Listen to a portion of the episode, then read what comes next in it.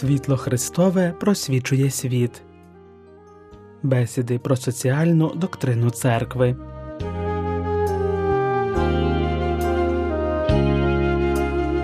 Критикуючи на сторінках енцикліки сотий рік марксизм, папа Іван Павло II також перестерігав перед загрозами, які несе в собі безконтрольний вільний ринок.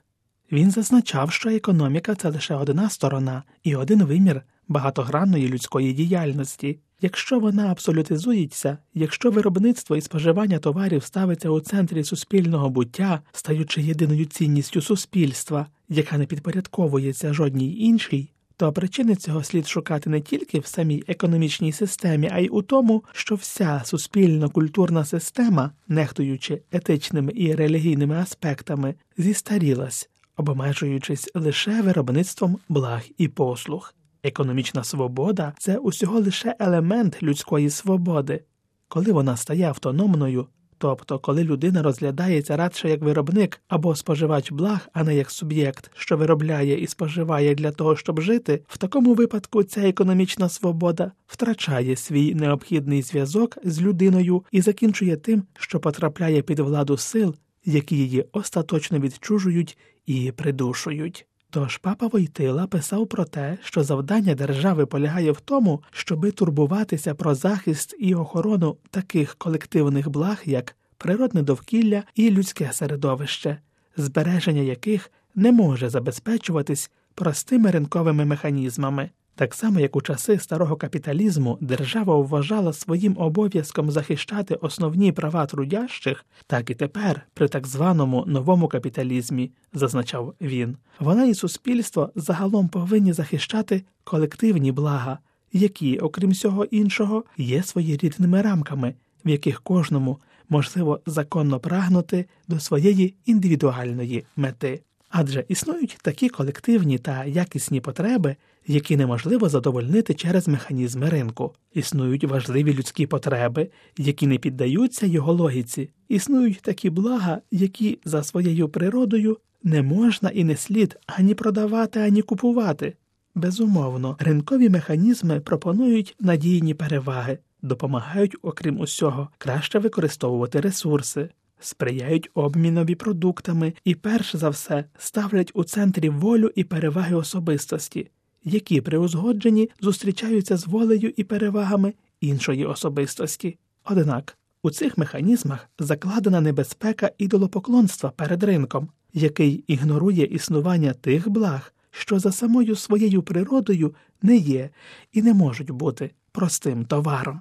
Марксизм критикував капіталістичне буржуазне суспільство, звинувачуючи його у перетворенні всього в товар і відчуженні людського існування. Ці закиди, як зазначав папа Войтила, базуються на помилковій і незадовільній концепції відчуження, згідно з якою воно виводиться виключно із сфери між виробництвом та власністю, і таким чином ця концепція набуває матеріалістичного підґрунтя, і більше того заперечує законність і позитивне значення ринкових стосунків навіть у властивій для них сфері. Отже, марксизм стверджує, ніби лише у суспільстві колективістського типу може бути усунуте відчуження.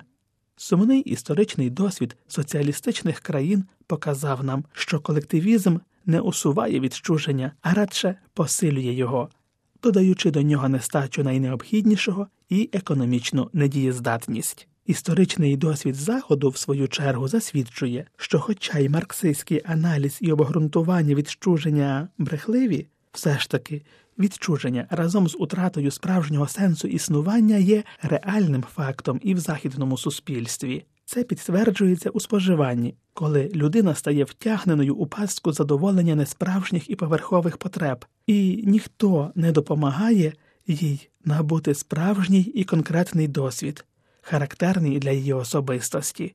Це підтверджується також і в процесі праці, коли вона організована таким чином, щоб довести до максимуму тільки її результати і прибуток. І тоді, коли не піклуються про те, чи самореалізується трудівник в тій чи іншій мірі як людина завдяки своїй праці, згідно із зростанням його участі у справжній солідарній спільноті, чи не посилюється його ізоляція у комплексі стосунків невпинного суперництва і взаємного витіснення, при якому він розглядається як засіб, а не як мета.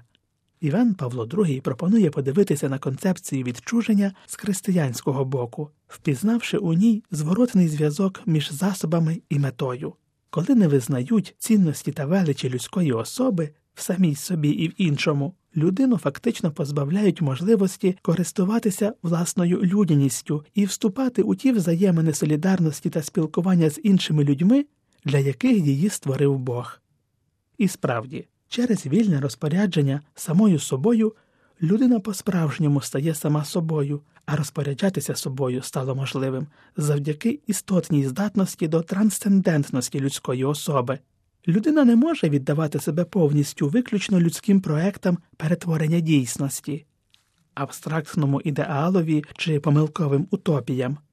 Вона, як особистість, може присвятити себе іншій особистості або іншим особистостям і, нарешті, Богові, Творцеві і її єдиному, хто повністю може прийняти цей дар.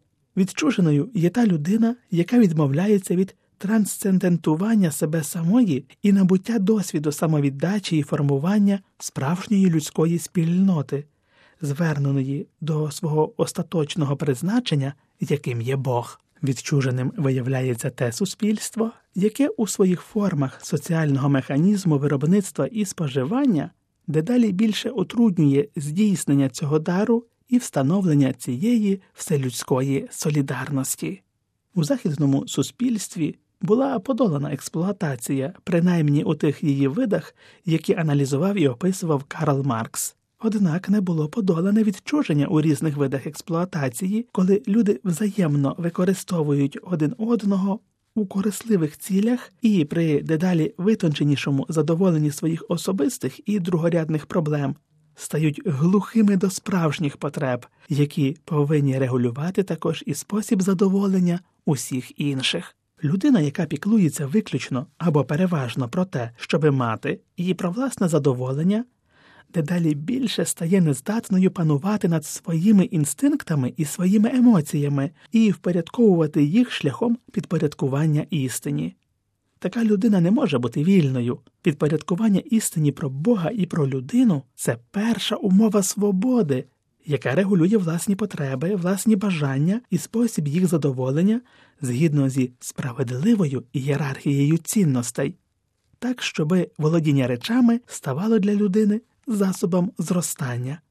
Тож, чи можна сказати, що після краху комунізму переможною суспільною системою стає капіталізм, і що в цьому нарешті слід спрямувати зусилля країн, які намагаються реконструювати свою економіку та суспільство?